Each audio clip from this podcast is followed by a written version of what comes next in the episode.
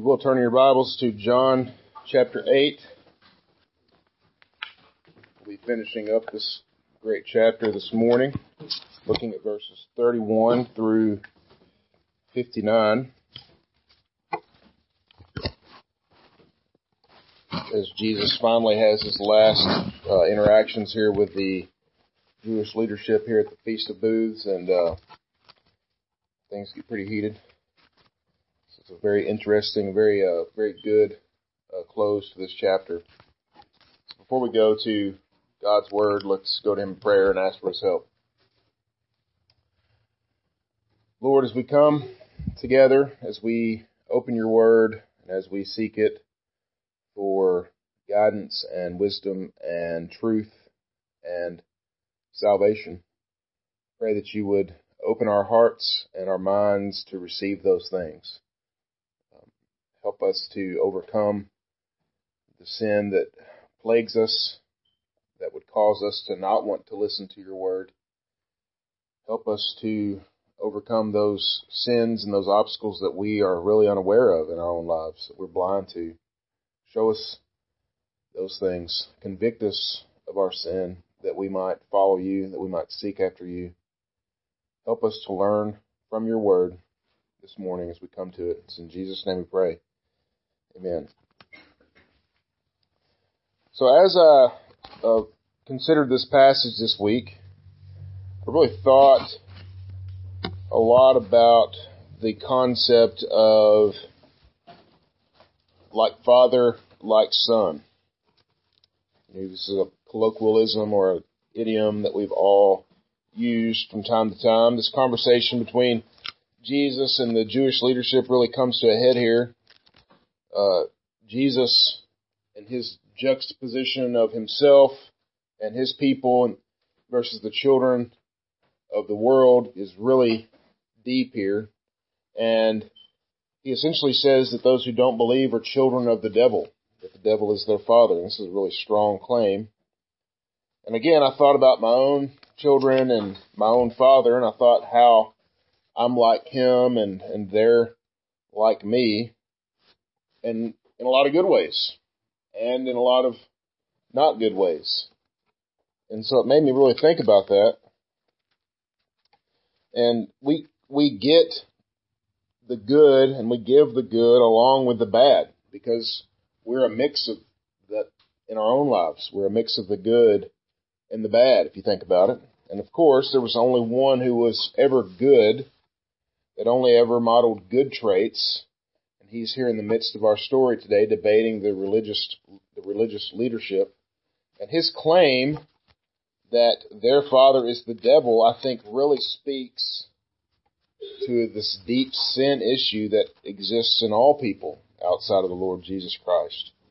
And I think in particular in the people of Israel here, as over and over in the Old Testament, what do we read as a consequence of the sin of idolatry that Israel practiced and this spiritual harlotry, if you will? It's not only the death of the individual, but it's a generational curse. And so turn with me to Exodus chapter 20 real quick, and I want to read here Exodus chapter 20.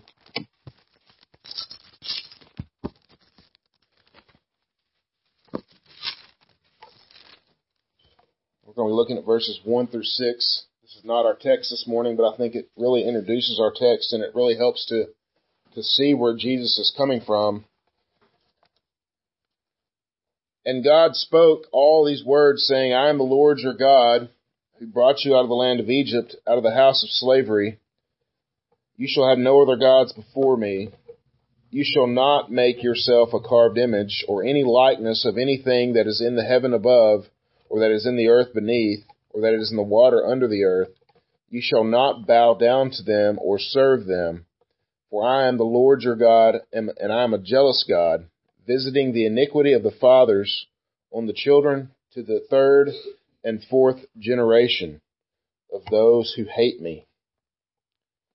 And so again, this sin pattern that Israel is in is ingrained in them. And I would say it's because of the idolatry of their fathers before them. it stems from a belief that the God who delivered them from Egypt is no longer acceptable. They need another one. And for the Pharisees, that God became the fact that they were Jews, that they were the seed of Abraham, which we're going to see here in this passage, that they were following their own version of the law, one that they wrote, that they could look better than everyone else. And I think that the sin patterns of folks like us today are very similar to that. Creating gods for ourselves, not following the one true God. So in today's passage, we're going to look at this concept of slavery to sin versus freedom from it. And we'll see what it means to be free in Jesus rather than be a slave to sin. Looking at two points. Being a slave to sin and second point, being set free in Jesus Christ. So with that, Let's look at the text today. John chapter 8, verses 31 through 59. Let's please stand together in the honor of God's word.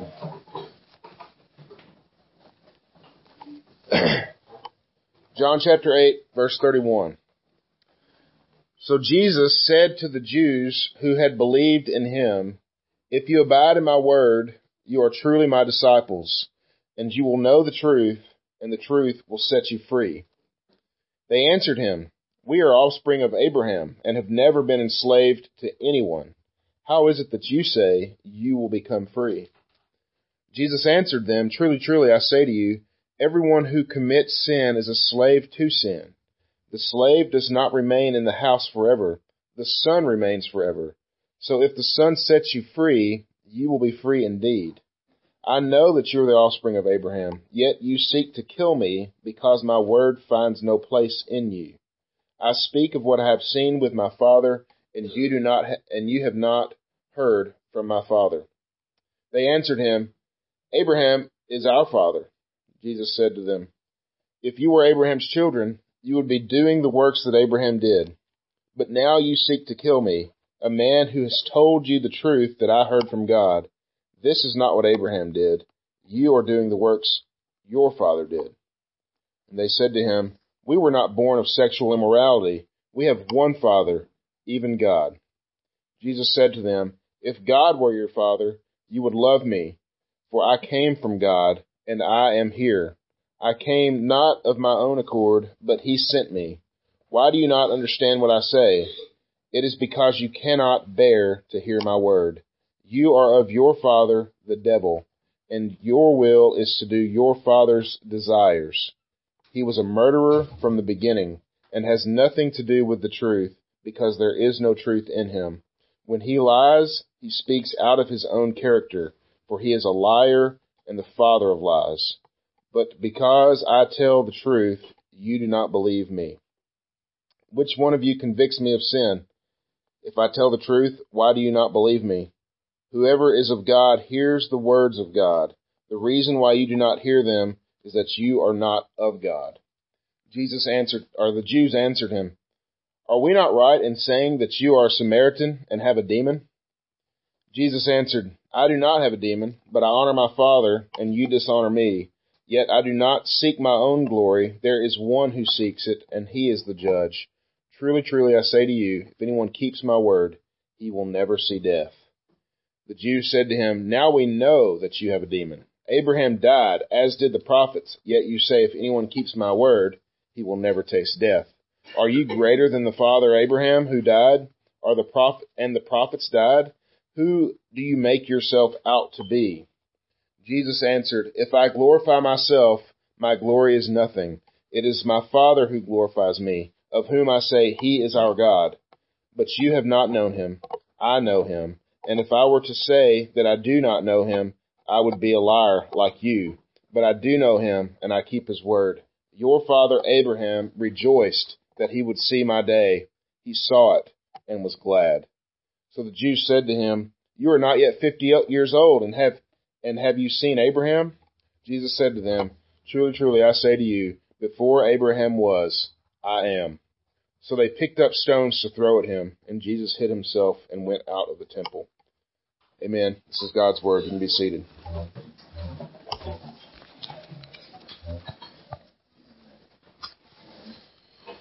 So again, this is the end of this Feast of Booths that we've been in since chapter 7.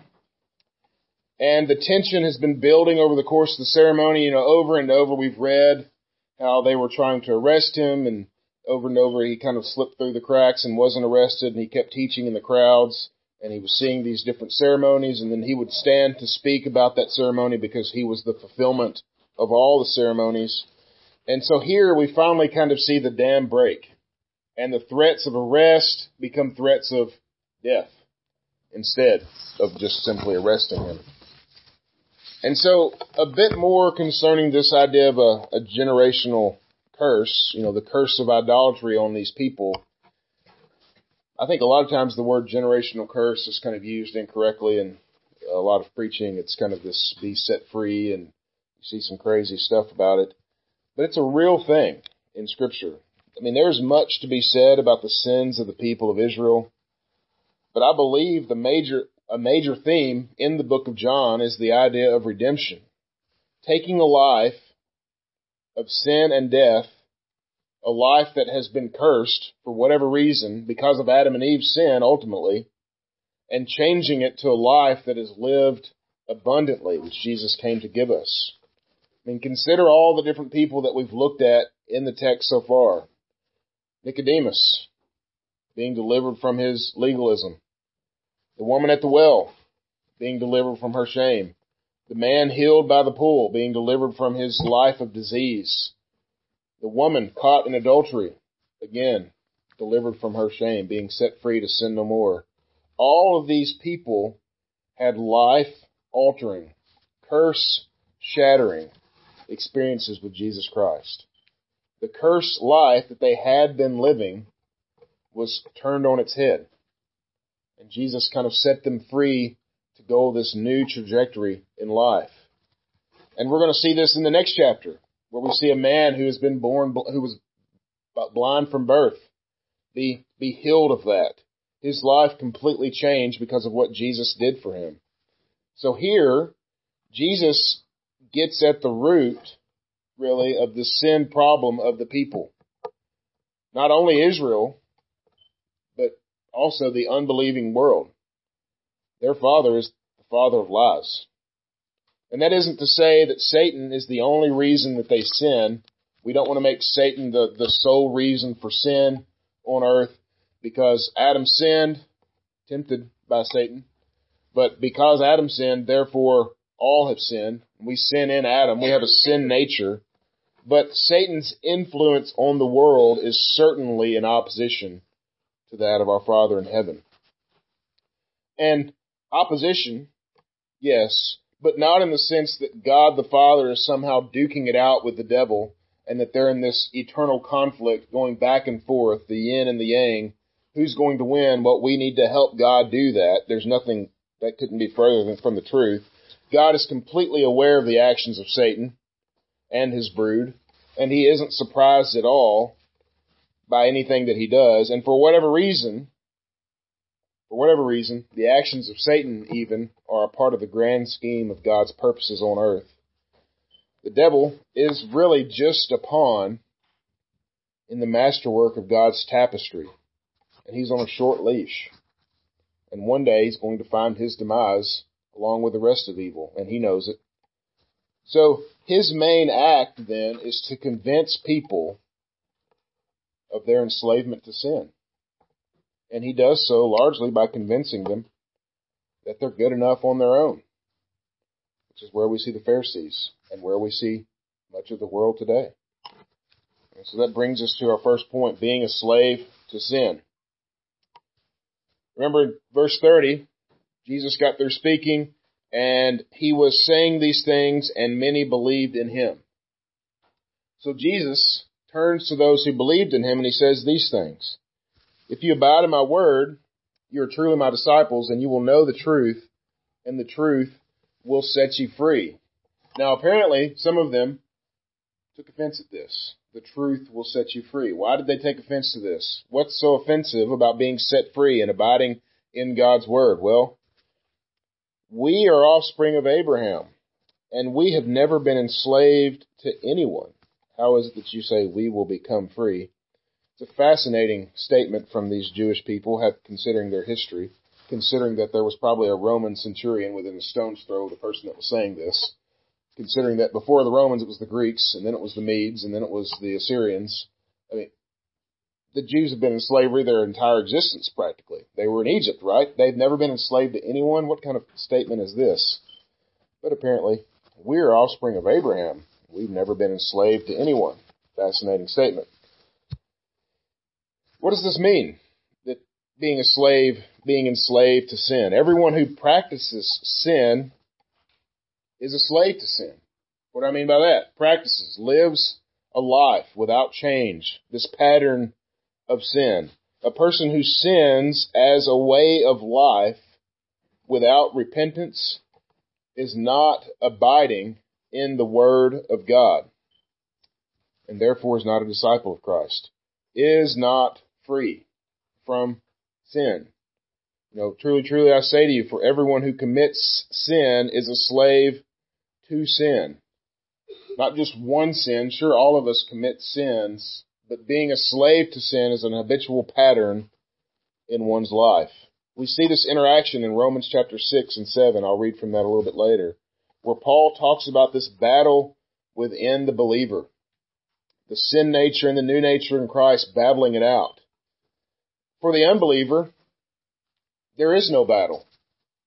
They are a slave to sin rather than having any hope for freedom outside of Jesus Christ. And so what Jesus is saying, when Jesus sets you free from sin, you are really free from sin. Not only free from the life of sin, but free from having to earn your place because of sin. And that's the great thing. We're not just set free to now be better people, be better at doing the good works. We're set free in that we are really indeed free. Jesus' death not only paid the price of our sin, but he gives us his righteousness in full. So we are really free. Your bad things are gone, one. And two, you don't have to do good things in order to earn your salvation. That's great. But now that said, a believer, what is Jesus saying here? A believer will do good things because they are no longer a slave to sin. They are free to act as those who are redeemed free to walk in the good works which he has prepared for us to walk in. A believer will abide in the Word of God, just like Jesus says. And it's really this, I think, that these folks have a problem with here, because they don't want to rest in Jesus. Who do they want to rest in? Their father Abraham. So Jesus is about to pick that apart. Look at verses 38 and 39. It says, I speak what I've seen from with my father and you do not have or and you do what you have heard from your father. They answered him abraham is our father. And jesus said to them if you were abraham's children you would be doing the works that abraham did. Jesus compares his father the father in heaven to their father which he'll name quick or he'll name in just a few verses the devil. And their their quick retort is well abraham is our father and if you, if so, you'd be doing the works that Abraham did. What were the works that Abraham did? Well, granted, Abraham wasn't perfect, and we know that. But at the end of his life, what do we see Abraham doing? We see a pattern of faith. We see a pattern of good works. We see a man that trusted in God. We see a man that ultimately, what does Jesus say of him? Looked forward to the promises of God being fulfilled. You are doing the works that your father did. The devil not the works that Abraham did. And then they, they, they come back, well, we were not born of sexual immorality. Probably a stab at Jesus here, because Jesus was born of the Virgin Mary. Again, lots of rumors floating around the small town about Jesus' parentage. Mary was pregnant before she got married to Joseph. And so probably, this is probably a personal stab at Jesus. Well, they're, you know, essentially saying, well, at least we're good and pure, the best kind of Jew. We weren't born of any kind of sin. And Jesus takes it right to him here. What does he say? You are of your father, the devil. And then he goes on to describe the devil. He was a murderer from the beginning. It's an interesting description of the devil. What happened in Genesis? What did, what did God say to Adam and Eve? Eat of the fruit, you will surely die. The devil tempted them, and they took it in, and they did die. He's a murderer from the beginning, and has nothing to do with the truth, because there's no truth in him. When he lies, he speaks out of his own character, for he is a liar, the father of lies. So Jesus gives us some of the character of the devil, completely the opposite of Jesus, the way, the truth, and the life. This man is a liar, or this, this being is a liar, and he is the father of lies. You are not of your God because you do not hear my voice. Or you are not of God because you do not hear my voice. Again, this constant refrain in John. Those whom the Father has not drawn to himself cannot hear the word of God and they continue to be dead in their sins. And I love their, again, they have some crazy questions for Jesus. Are we not right in saying that you are a Samaritan and have a demon? I mean, what, this is like uh, loaded questions 101 here. Are, are we not right in saying that you are a Samaritan and you have a demon? And Jesus' response says, is this, I do not have a demon, but I honor my Father, and you dishonor me. And then he goes on, he says, Truly, truly, I say to you, if anyone keeps my word, he will never taste death, or he will never see death. And again, this bothered them because Abraham died. Abraham did taste death. It's recorded in their law. Again, what's the problem here? They have no idea of the kind of death that Jesus is talking about because they are stuck in the here and now they're unable to discern that Jesus is talking about a death that never ends. Spiritual death and eternity in hell. And so they respond, well, Abraham died. So did the prophets. Are you greater than they are? I love his response. If I glorify myself, my glory is nothing. It is my Father who glorifies me, of whom I say he is our God but you have not known him. I know him. If I were to say that I did not know him, I would be a liar like you, but I do know him, and I keep his word. Your father Abraham rejoiced that he would see my day. He saw it and was glad. One of my favorite verses in the New Testament. Why? Because this shows such a connection between what the Old Testament saints believed and the New Testament promises that we see fulfilled in Jesus Christ. How did Abraham understand the promises of God? He understood that they were yea and amen in Jesus Christ. Every blessing that has ever been bestowed upon him and his seed was ultimately to come through to fruition through the person and the work of our Lord Jesus Christ. Abraham believed that to be true. And the Bible says that it was counted to him as righteousness. Turn to, turn to Genesis 15 with me.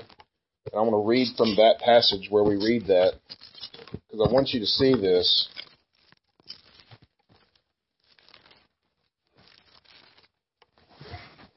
We did our study in covenant theology earlier. And again, such an important paradigm for understanding Scripture. Understanding the idea of the covenants helps you to understand the significance of what Jesus is saying here. Look at Genesis 15. Let's read the first six verses here. After these things, the word of the Lord came to Abram in a vision. Fear not, Abram. I am your shield. Your reward shall be very great.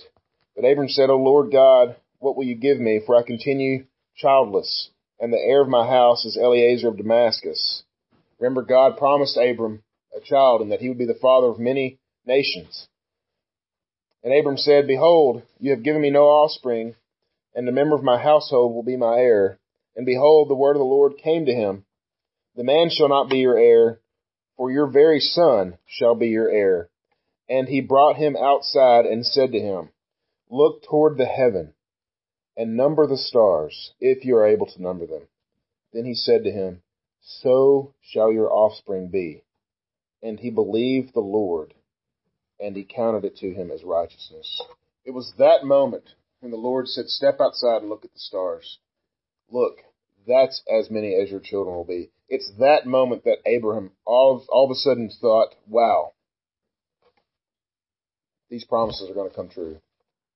Did Abram see him in his lifetime? No. Did his son see him in his lifetime? No. Many generations would come until we would finally see the fruition of that promise come. Jesus Christ. But Abraham saw that he saw the day of Jesus Christ and he was glad. The prophets, what did they see? They also saw the day of Jesus Christ and they were glad. They preach about it all through the prophets' literature. Read the book of Isaiah. It talks all about Jesus. Read Jeremiah. It talks about Jesus. Ezekiel. It talks about Jesus. All of them talk about Jesus. Turn to Hebrews with me, chapter 11. And I think this sums it up really well for us. Hebrews chapter 11. In this chapter, you know, you have this, this rundown of some of the great men of the faith. But this chapter is not to uh, glorify those men, to glorify our Lord. Hebrews chapter 11 verse 13. I love this verse too because it really sums it up what Jesus Jesus just said. Talking about all these men, Abram and all the ones that came before, these all died in faith, not having received the things promised, promised, but having seen them and greeted them from afar, and having acknowledged that they were strangers and exiles on earth. Abram knew that one day God was going to keep his promises. He knew that one day he was going to send a Redeemer. He knew that his place was in heaven beside his Lord. And he knew that his promises would be fulfilled. And Jesus says, Abraham rejoiced that he would see my day. He saw it and was glad. And how do the people respond? Well, you're not even 50 years old. What do you mean you've seen Abraham? Which is, Abraham's lived several thousand years ago, which is kind of interesting. But again, Jesus gets right to the heart.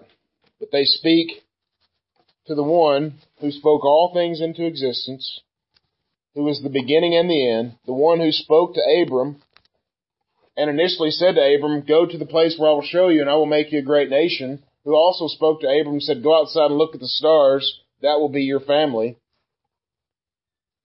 They speak to Abraham's father, yet they think they're speaking to a common blasphemer. And so, what Jesus says, truly, truly, I say to you, before Abraham was, I am. A sentence that reads very strangely in the English. Before Abraham was, I am. But they knew exactly what he was saying, because what did they do as soon as he said it? They picked up stones to kill him, because they knew that he was attributing to himself deity they knew that he was calling himself God. And again, by nature, the unbeliever is slave to sin. They are completely unable to grasp the things of God. They need God Himself to open their hearts and minds so that they can hear and see the Lord. The great I am Himself is standing right there before those people, and they have no idea who they're looking at because they're cursed, like their fathers before them, who killed the prophets, like their fathers before them, who worshipped the Baals and prostituted themselves to all the gods of their captors, hoping that their captors would be nice to them.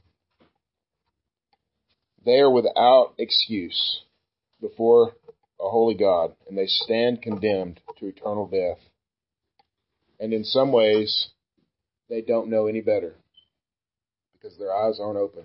They don't see it. And So the question for us as believers is why do we sometimes act that way also? That brings us to the next point, being set free in Christ. I think sometimes the way, or sometimes we act that way because just like we mentioned, we have this war within us. We struggle against this new nature that we have been given in Christ. Paul talks about this in the book of Romans. Turn with me to Romans 7. Real quick.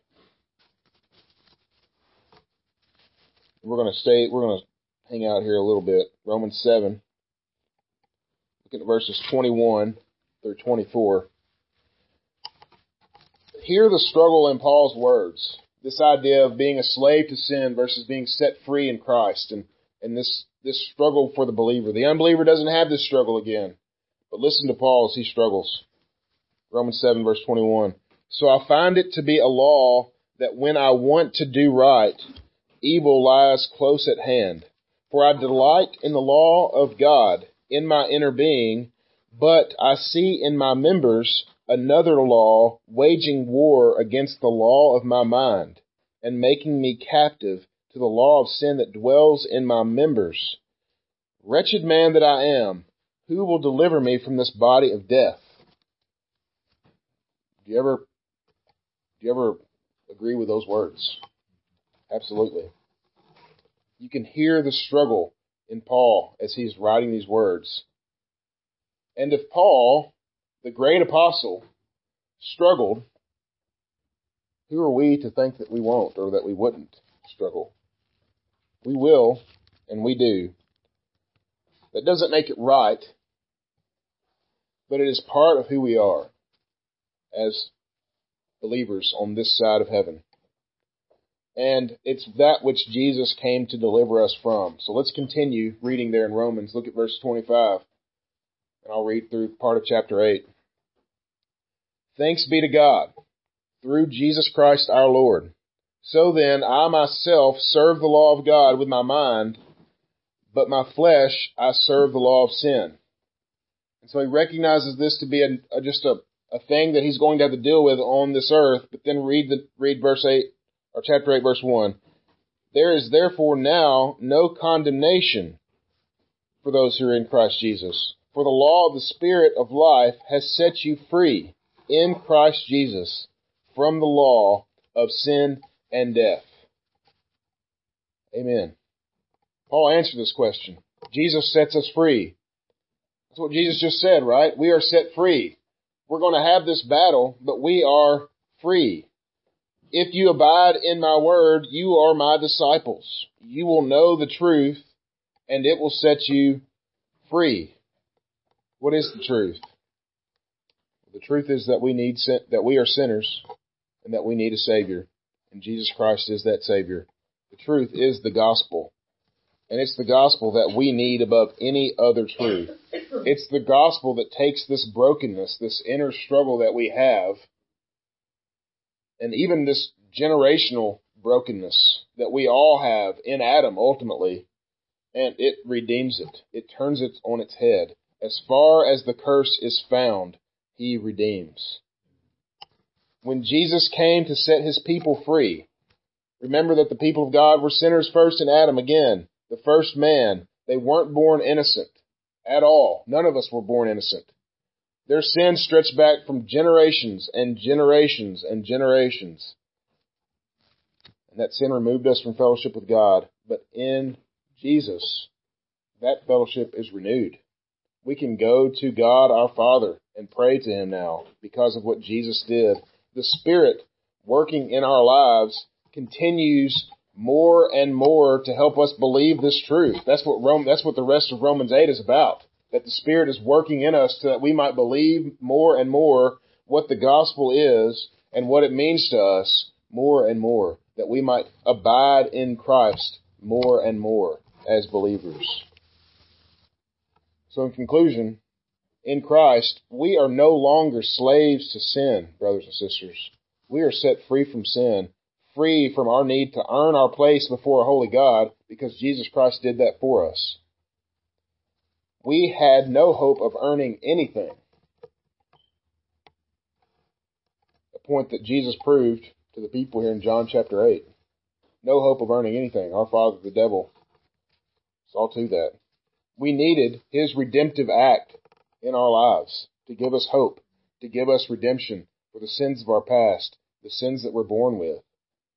So Christians, now that we are set free from sin, now that we are set free from death, let us go and abide in Christ. Let us study His Word so that we'll know what to do, so that we'll know what it means to abide in Him. Study His Word so He know, so that you'll know what He requires of you. We don't do that so that we ha- so that we can be better people. We do that to serve our Lord who has made us free, who has made us righteous. We're not earning our place any more than our children have to earn their keep around our house. They don't, my child doesn't have to earn their bed in my house. They get to stay there free because they're mine. We are child, we are children of the God of the universe. We are His. He bought us with a price. I want to serve Him now. I want to abide in His Word. I want to study His law. I want to do what He says. We have a place in the kingdom because of Jesus, not because of us. So go now do good because of the good that he did for you. Let's pray.